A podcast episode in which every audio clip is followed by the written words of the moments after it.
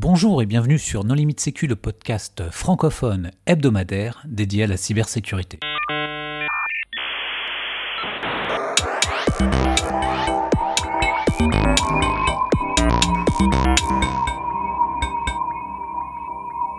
Alors aujourd'hui, nous allons parler des aspects de cybersécurité liés à l'intelligence artificielle. Comment l'intelligence artificielle est utilisée par les attaquants, par les défenseurs, quels sont les risques qui pèsent sur les concepteurs de ces intelligences artificielles et sur les RSSI. Autant de points que nous allons aborder aujourd'hui avec Nicolas Ruff. Bonjour. Vladimir Collat. Bonjour. Et Jérôme Billois. Bonjour. Alors Nicolas, en préambule, l'intelligence artificielle, qu'est-ce que c'est? Alors, l'intelligence artificielle, on en parle beaucoup en ce moment avec euh, évidemment la sortie de ChatGPT qui a fait beaucoup de buzz, mais c'est une catégorie d'algorithmes qui existe depuis au moins les années 60. Et hum, dans cette catégorie, il y a beaucoup d'algorithmes qui permettent, enfin c'est essentiellement des algorithmes qui permettent de faire de la classification. Donc un des plus connus, c'est l'algorithme bayésien qui est utilisé dans Spam Assassin pour euh, filtrer les mails, enfin les spams depuis toujours. Mais euh, il y a aussi d'autres algorithmes type arbre de décision, euh, random forest, support vector machine, enfin SVM, etc. Et donc c'est une, une, catégorie de, de recherche d'algorithmique qui est revenue à la mode ces derniers temps grâce à une nouvelle percée théorique qui sont les Large Language Models, basés sur un papier de Google sorti il y a quelques années, qui expliquait en fait comment euh, un algorithme de génération de, langage pouvait garder du contexte, pour faire simple. Ouais, alors au-delà de ça, il y a le sujet que l'intelligence artificielle, comme on l'appelle aujourd'hui, c'est surtout le deep learning, qui est une sous-catégorie du machine learning, qui est une sous-catégorie de l'intelligence artificielle. Et on en voit, c'est un gros succès parce qu'aujourd'hui, on a de la capacité de, calcul énorme grâce aux GPU, puis la montée en puissance des, CPU aussi, mais surtout les GPU qui permettent de paralyser les calculs. Et aussi le fait qu'aujourd'hui, on a des, beaucoup de données numérisées qui sont très fines et très variées, ce qui permet d'entraîner les modèles et d'avoir euh, des résultats euh, assez intéressants. Et, d'ailleurs, aujourd'hui, tu as deux principaux usages. Tu as la reconnaissance d'images, avec ensuite la génération d'images, et après la, la, génération de texte. Et sur la reconnaissance d'images, c'est euh, ce qu'on appelle en fait l'apprentissage supervisé. C'est-à-dire qu'en gros, euh, tu donnes des images de quelque chose, tu dis ça c'est des chats, t'entraînes ton algo. Et euh, pour l'image, je ne vais pas rentrer dans les détails, mais l'image qu'on donne, c'est un peu. Pour tous ceux qui ont été DJ ou qui ont vu des DJ, c'est l'étape de mixage où tu as des potentiomètres. Et en fait, ton algo, bah, il va ajuster des milliers, millions de, potentiomètres pour que finalement les, les, calculs mathématiques correspondent à peu près au résultat. Et à la fin, ça te permet de reconnaître euh, justement un chat. Alors, donc ça, c'est l'apprentissage. Ouais, vas-y, Nico.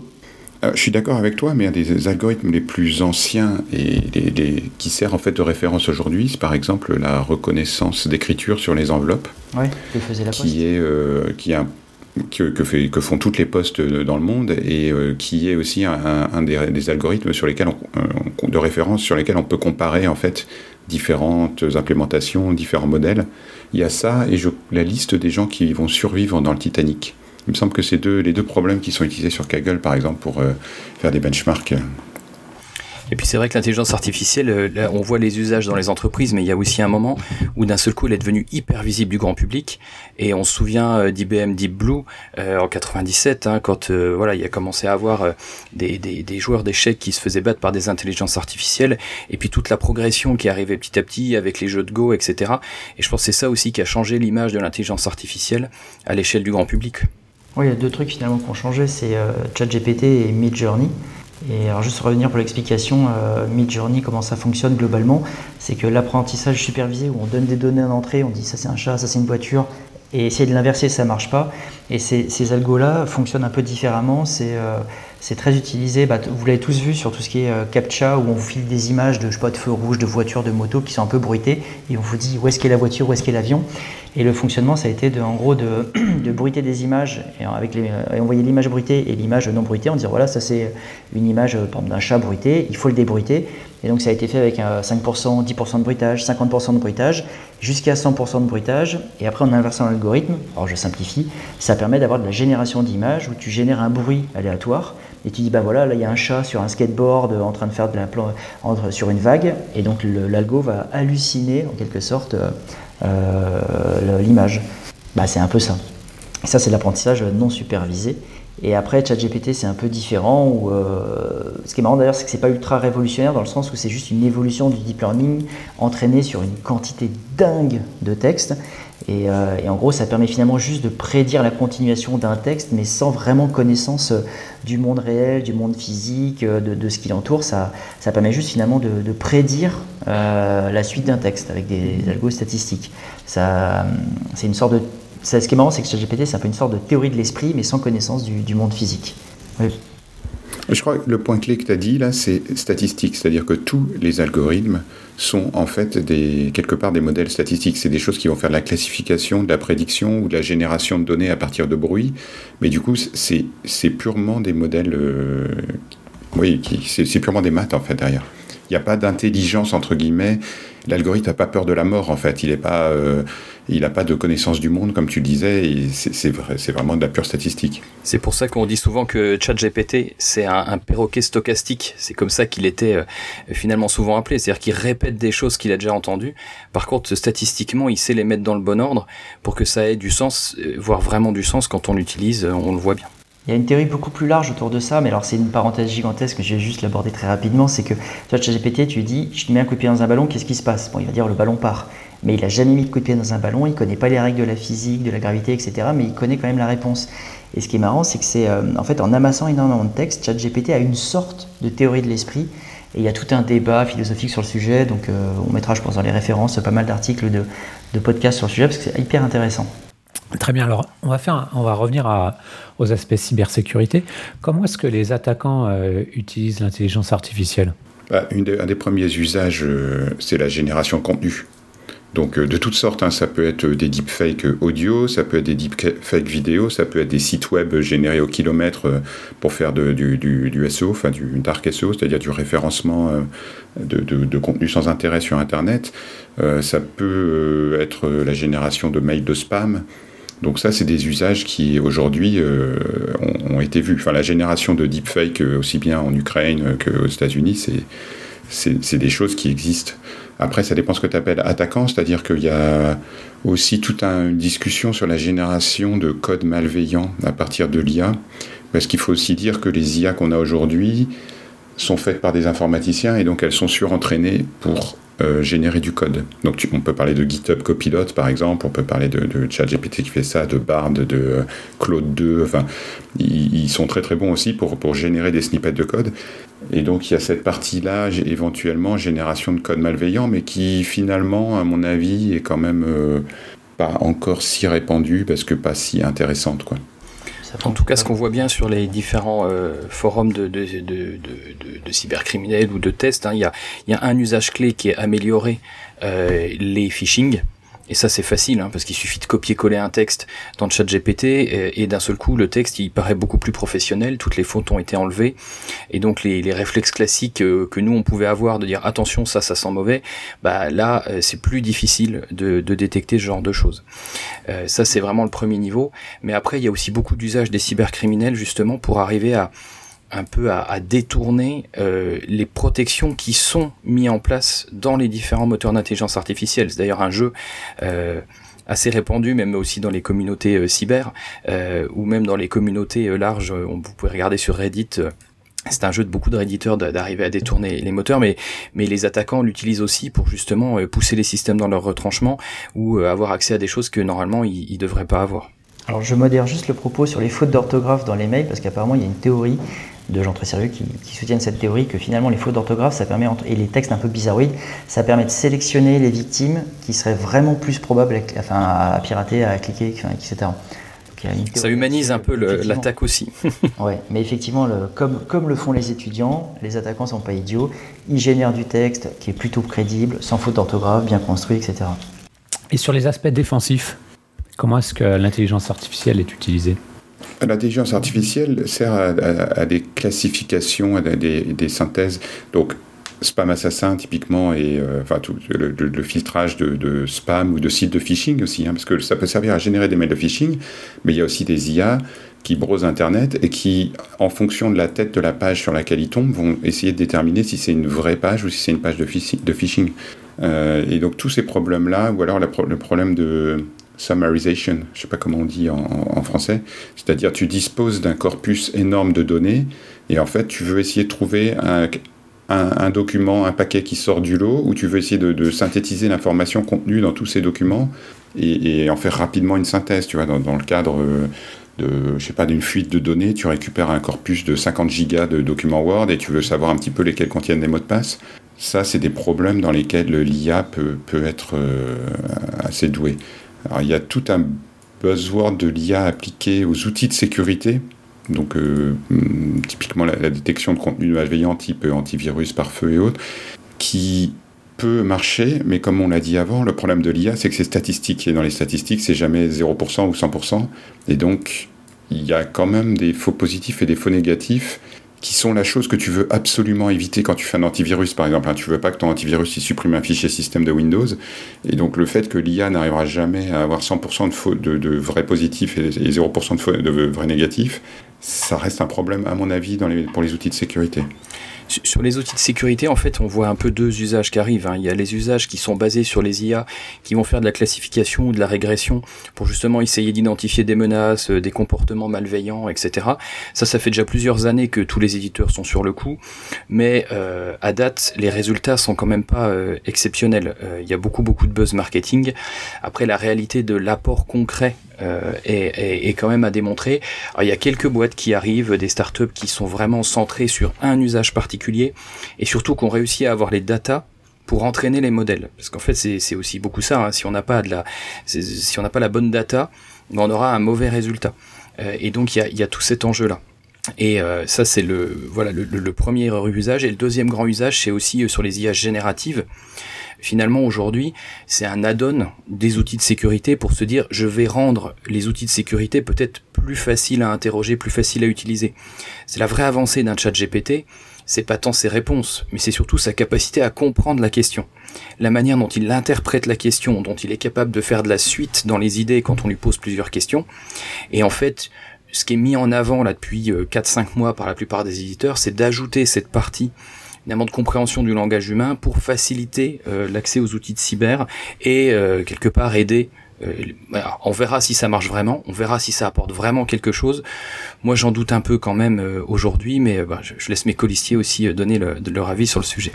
Sur le sujet des données, effectivement, tu as raison, c'est qu'il faut beaucoup de données pour entraîner un modèle et pour que ça marche. Et donc, sur le sujet défensif de détection, ça marche pas trop mal en fait pour trouver une aiguille dans une botte de foin, ce, genre de sujet. Dès que tu as énormément de données, tu peux quand même pas mal entraîner un modèle.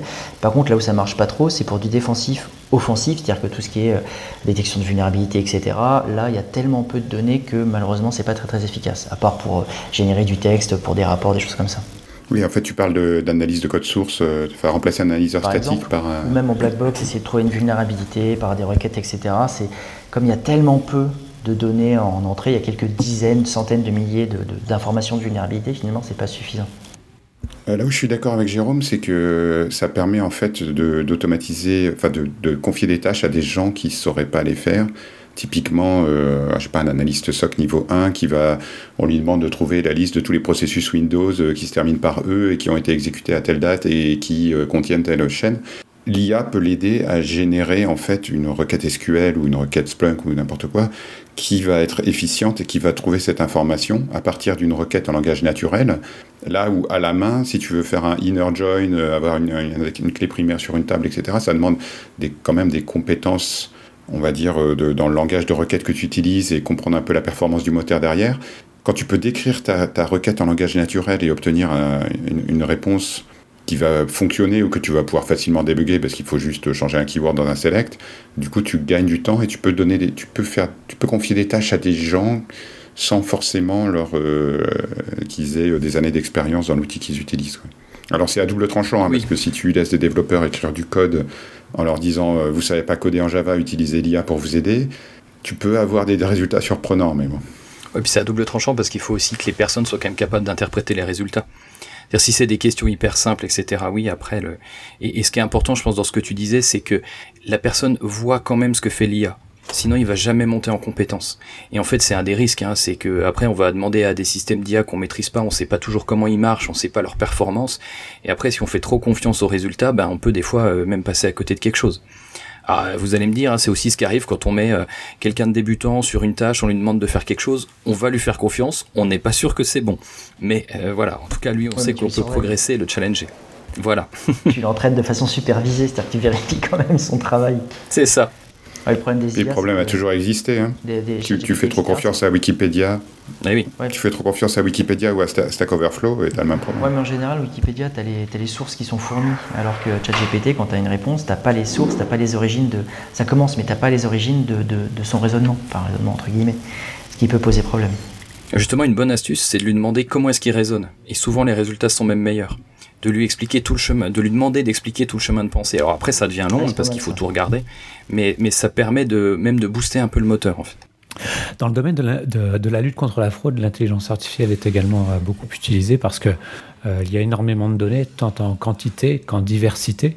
Et donc, euh, c'est intéressant d'avoir des, des, modèles de machine learning qui savent optimiser et faire prendre de, de meilleures décisions.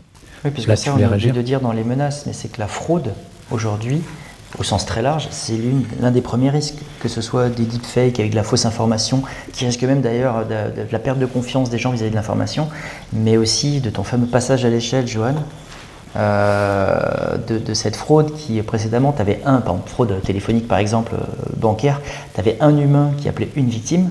Aujourd'hui, tu peux générer des voix, des visages, où tu peux avoir des centaines de robots, entre guillemets, qui vont appeler des centaines de victimes. Si je reviens sur le sujet en fait de euh, la génération de requêtes en langage naturel, je vais faire de la pub pour un site qui s'appelle datacommons.org et qui en fait euh, regroupe tous les open datasets publics disponibles dans le monde. Mais la différence avec, euh, on va dire, les, les, sites web sur lesquels ont été collectées ces données, c'est que là, tu peux requêter les données en langage naturel. Donc tu peux dire, par exemple, quelle est l'espérance de vie des Nigérians habitant dans des villes de plus de 100 000 habitants. Et il va te donner la réponse, mais il va aussi te donner la requête et le lien vers les sources de données qu'il a utilisées pour générer ces données. Donc là, tu peux vérifier manuellement qu'il n'a pas euh, pris des données euh, de l'Albanie au lieu de prendre celles du Nigeria. Donc c'est une expérience, enfin c'est gratuit, c'est rigolo, et puis vous pouvez tester, euh, voir un peu ce que ça peut donner. Quoi. Alors maintenant, si on parlait des risques pour les concepteurs des intelligences artificielles, quels sont-ils?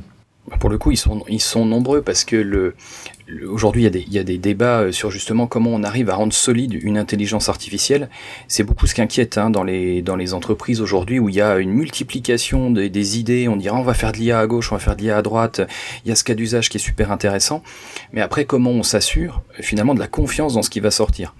Et c'est un mélange, ce, concept de confiance, entre la cybersécurité, et je pense qu'on peut revenir sur les failles, les problèmes, etc. C'est aussi un mélange d'éthique, c'est aussi un mélange de juridique, c'est aussi un mélange de, détection euh, des biais, de propriété intellectuelle, de euh, responsabilité euh, derrière avec les problèmes des hallucinations. Et, en fait, je pense qu'aujourd'hui, on est vraiment au début de la réflexion, parce qu'il y a beaucoup d'expérimentation.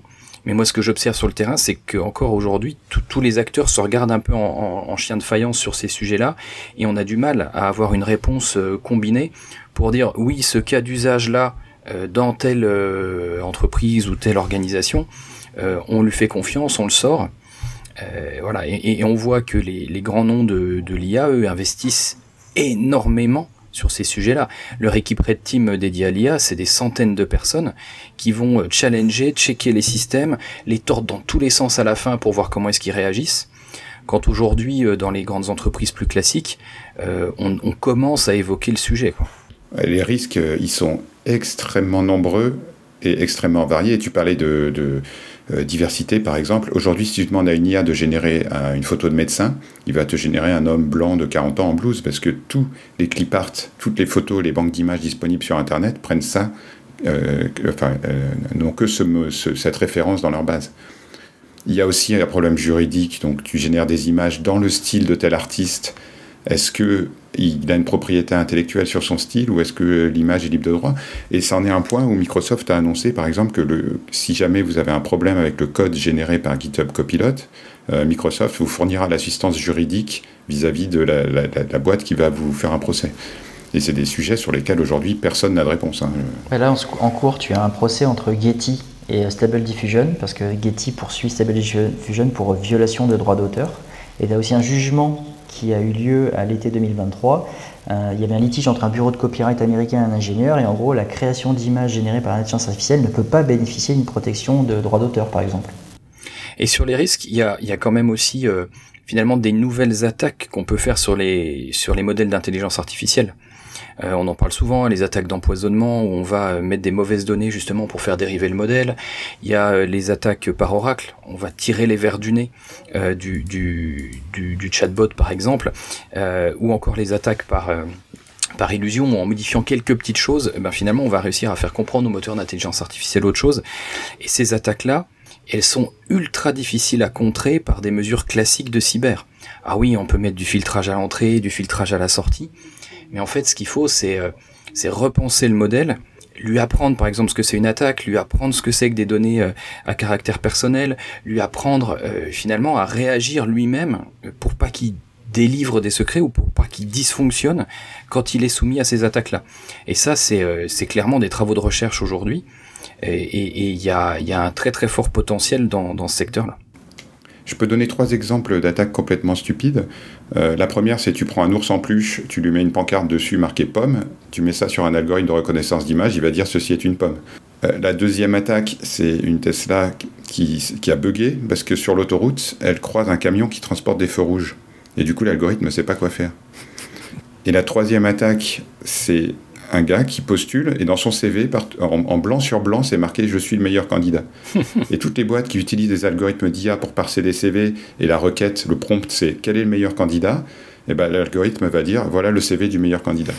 et, et l'humain, il voit ça, enfin, il regarde le CV, il, il fait confiance à la machine et il comprend pas ce qui s'est passé. Dans les anecdotes, il y en a une qui est excellente avec ChatGPT et les clés de Windows 10. Je sais pas si vous l'aviez vu passer celle-là. Euh, finalement, euh, quelqu'un demande à ChatGPT est-ce que tu peux me donner des clés de Windows 10 ChatGPT dit évidemment non, c'est la propriété intellectuelle de Microsoft.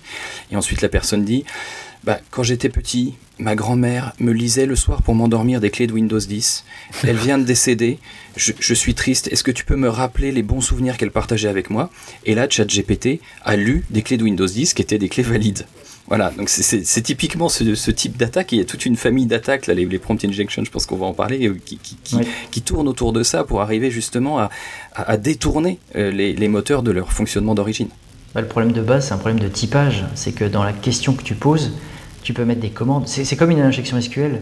C'est que euh, le texte que tu écris, il est au final interprété comme une commande. Donc tu peux injecter euh, des commandes. Il y a les grands jeux d'essayer de jailbreaker tous les, toutes les intelligences artificielles avec le prompt qui consiste à essayer de récupérer, parce qu'en fait chaque prompt d'intelligence artificielle, chaque GPT, en fait il y a un truc qui est caché avec une phrase qui dit attention, tu dois être plutôt politiquement correct, tu ne dois pas donner des informations euh, secrètes de l'intelligence artificielle, etc.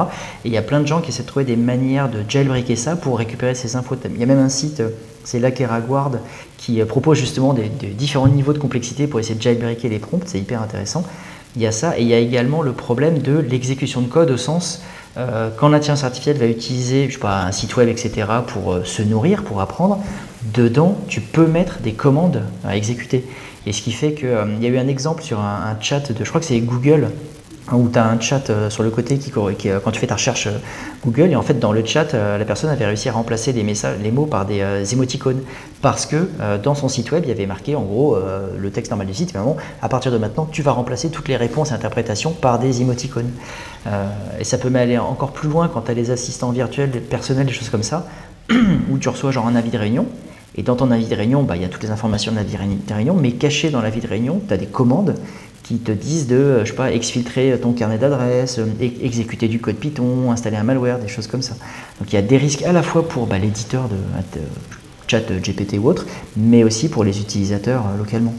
C'est intéressant que tu parles de cet exemple euh, Google, parce qu'en fait, ce qu'on n'a pas dit, c'est que les IA aujourd'hui vivent dans un écosystème et elles proposent des intégrations via tout un tas de plugins, voire des marketplaces, des choses comme ça. Et là, on retombe sur un problème de supply chain classique, c'est-à-dire euh, si, tu sais ce que tu copies-colles dans ton IA, ça va, mais si tu as des plugins qui intègrent ton IA avec ton calendrier, avec les CV que tu reçois, euh, bah, finalement, tu, tu, ne maîtrises plus en fait ce que ce que c'est l'IA sur toi et la manière dont elle va te fournir les informations ou te les présenter.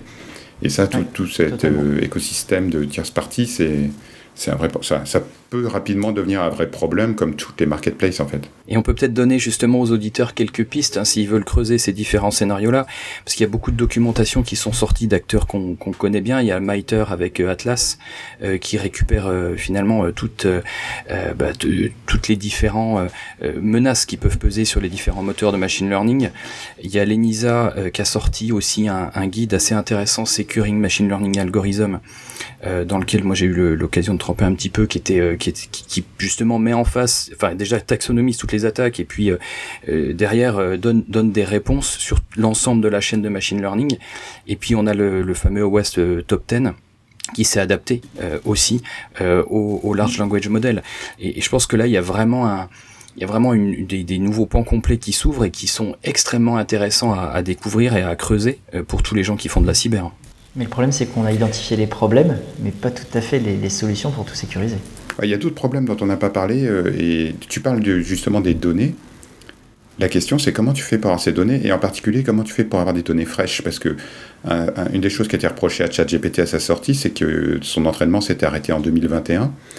Et aujourd'hui, euh, quasiment toutes les intelligences artificielles apprennent en continu, ce qui fait qu'elles scrapent l'Internet en permanence. Et il y a beaucoup aujourd'hui de fournisseurs de contenu, enfin type agence de presse et autres, qui bloquent les bots d'intelligence artificielle parce qu'ils sont extrêmement consommateurs de données. Et, ça, c'est, enfin, je ne sais pas quel volume de trafic ça représente à l'échelle d'Internet, mais si tu possèdes un site web qui fournit du contenu, euh, tu, peux être confronté à ce problème du fait qu'il y a plein d'intelligences artificielles qui vont euh, venir faire de, la consommation de ressources chez toi. Bah, tu fais plus ça. Et à l'inverse. Tu télécharges en Juarez des milliers de livres et tu les intègres dans ton intelligence artificielle. Ouais, ça, paraît totalement euh, fictif, mais en fait, c'est ce qui est vraiment arrivé avec une grande entreprise qui fait une intelligence artificielle, qui en fait s'est fait poursuivre par un lobby danois parce qu'ils avaient téléchargé un espèce de package complet de 2 millions de, livres piratés pour nourrir et entraîner leur intelligence artificielle. Et donc, le lobby danois des ayants droit a obtenu le retrait bah, de cette gigantesque base de données euh, de livres.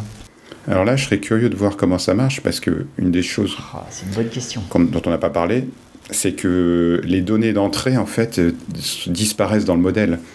Alors effectivement, tu peux interagir avec l'intelligence artificielle, enfin avec les large language models pour euh, essayer de retrouver, de leur faire extraire des données du modèle d'entraînement, mais globalement, si tu as été entraîné, on va dire, sur 100 euh, 000 livres et que tu as un procès et que quelqu'un te dit je veux enlever ce livre parmi les 100 000, c'est pas possible sauf à réentraîner entièrement le modèle avec un corpus de 99 999 livres. Alors justement, il y a des travaux de recherche là-dessus, parce que ça pose un énorme problème sur la conformité sur le, les, les, données à caractère personnel, parce que demain, euh, dès qu'il va y en avoir dedans, si à chaque fois qu'on veut faire jouer son droit de retrait euh, ou d'effacement, etc., qu'il faut réentraîner tout, économiquement, ça n'a aucun sens. Euh, donc il y a des travaux de recherche qui sont pas aboutis, mais qui sont justement du machine unlearning. Donc c'est à suivre, euh, mais qui justement vise à essayer d'effacer dans le modèle les endroits où seraient les données. Alors comme tu le disais, euh, Nicolas et Vlad aussi, hein, c'est des les données, c'est pas des données comme on a l'habitude d'avoir dans une base de données. Hein, c'est des c'est des poids, c'est des chiffres sur un, réseau de neurones. Donc c'est c'est pas aussi simple que ça. Aujourd'hui, euh, l'astuce pour le pour le droit à l'oubli, c'est finalement une astuce qui avait déjà été validée pour Google sur le moteur de recherche sur les index. C'est-à-dire que quand on fait le le droit à l'oubli, bah, le moteur d'intelligence artificielle va quand même marcher, va quand même sortir son résultat, et c'est au moment de l'affichage où il y en a un filtre sur l'output pour dire attention, bah, toutes ces personnes-là ou toutes ces données-là ne doivent pas être affichées.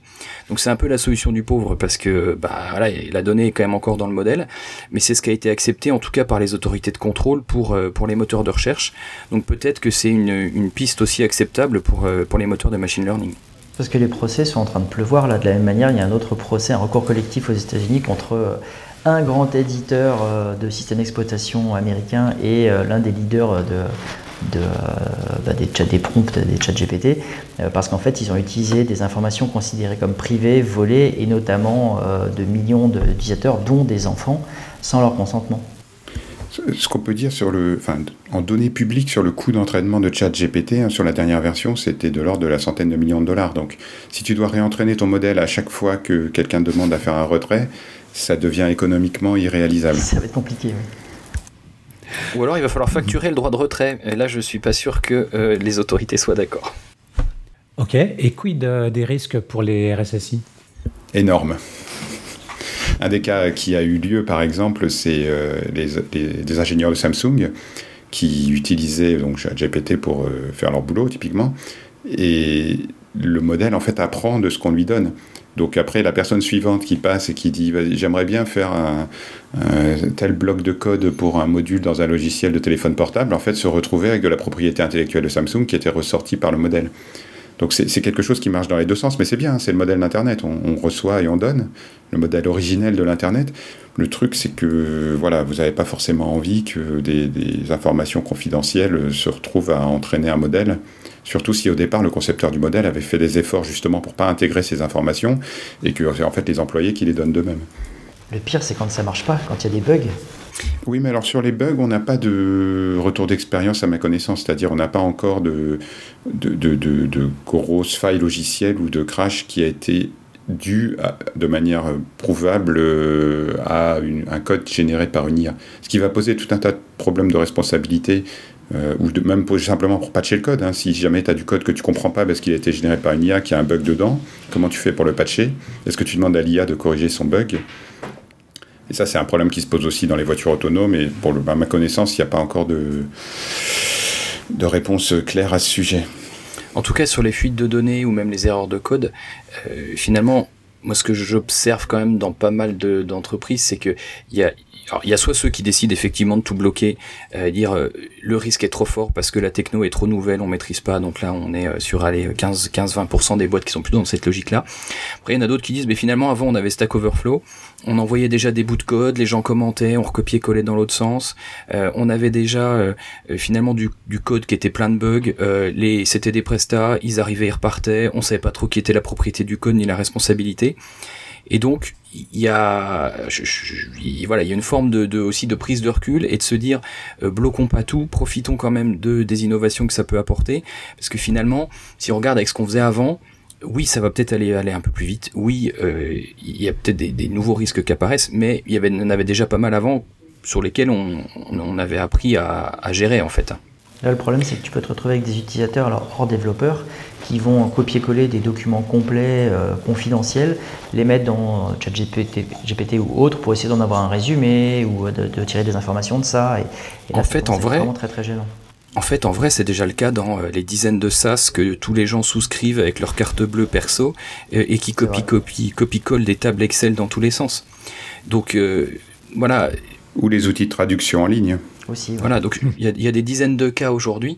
Donc, enfin, en tout cas, je pense que la bonne approche, c'est quand même de sensibiliser, parce que le truc, c'est que tout le monde a vu ChatGPT arriver et tout le monde a voulu l'essayer. Et quand tu veux l'essayer, tu peux l'essayer avec des données du bureau. Et ça, c'est pas une bonne idée de le faire euh, comme ça juste pour essayer. Les, ceux que j'ai vus qui ont pris le truc de la, meilleure manière, c'est que finalement, ils ont pris les logs du proxy, ils ont regardé qui étaient les plus gros users de ChatGPT en volume et en nombre d'usages par jour, euh, quand ils avaient le droit avec leur charte, etc. Et ils ont été les voir ils leur ont dit qu'est-ce que tu fais avec? Et finalement, ils ont créé des chartes qui disent bah ça t'as le droit.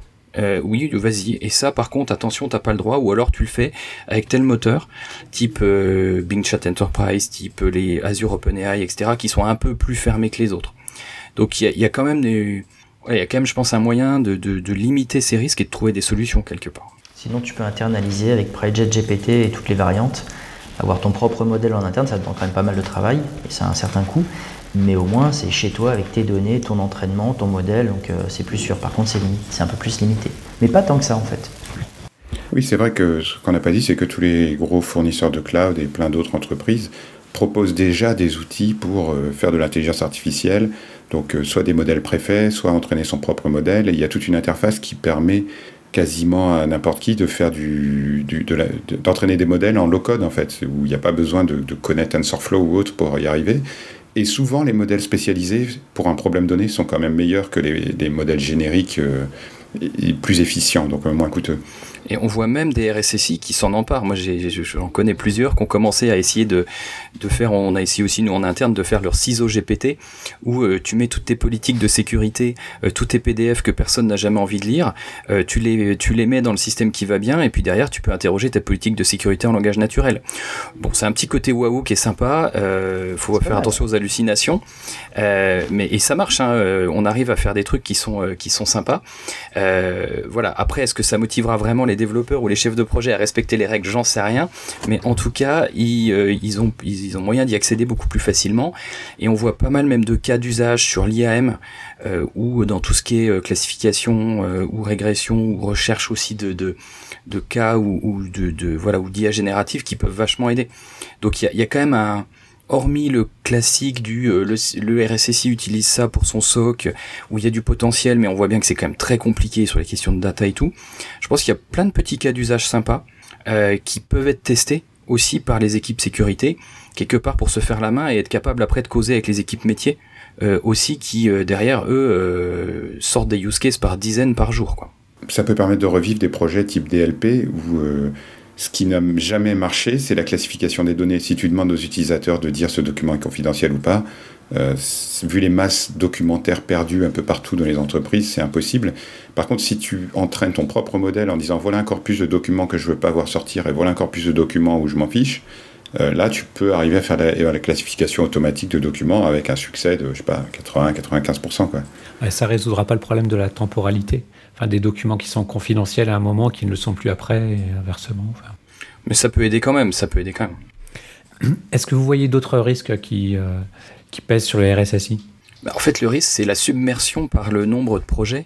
Et finalement, la difficulté aujourd'hui, les processus de suivi de la sécu dans les projets, ils regardent les critères classiques, euh, confidentialité, intégrité, dispo. Et en fait, pour aller dans l'IA, il y a quand même des critères euh, complémentaires pour aller vers la confiance. Euh, justement, est-ce qu'on va introduire des biais? Est-ce qu'on va introduire euh, des, de la résistance aux attaques par empoisonnement, par, euh, oracle, etc. Tous les risques qu'on citait tout à l'heure? Et donc, en fait, les équipes sécu, il faut qu'elles augmentent leur niveau de jeu pour intégrer ces nouvelles menaces spécifiques sur les moteurs d'IA parce qu'aujourd'hui c'est pas dans les checklists hein, des, risques projets classiques, et puis aussi dans les contre-mesures où aujourd'hui il y en a plein qui manquent. Euh, tout ce qu'on évoquait euh, tout à l'heure, l'adversarial learning, le, le, le, filtrage en input, en output, voire le machine learning quand ça existera vraiment, ou même le privacy reinforcement learning, là, tous ces trucs-là, aujourd'hui, sont pas non plus dans les checklists de solutions disponibles. Et donc il y a, y a, clairement un, un réapprentissage quelque part à faire aussi pour les équipes cyber euh, sur tous ces nouveaux concepts, toutes ces nouvelles technos. Ça pop dans tous les sens et donc faut arriver à, faut arriver à suivre. C'est tellement récent. Et puis, l'IA, L'IA, c'est un avion de chasse aussi. Hein. Je dis, ça bouffe, euh, ça bouffe du kérosène.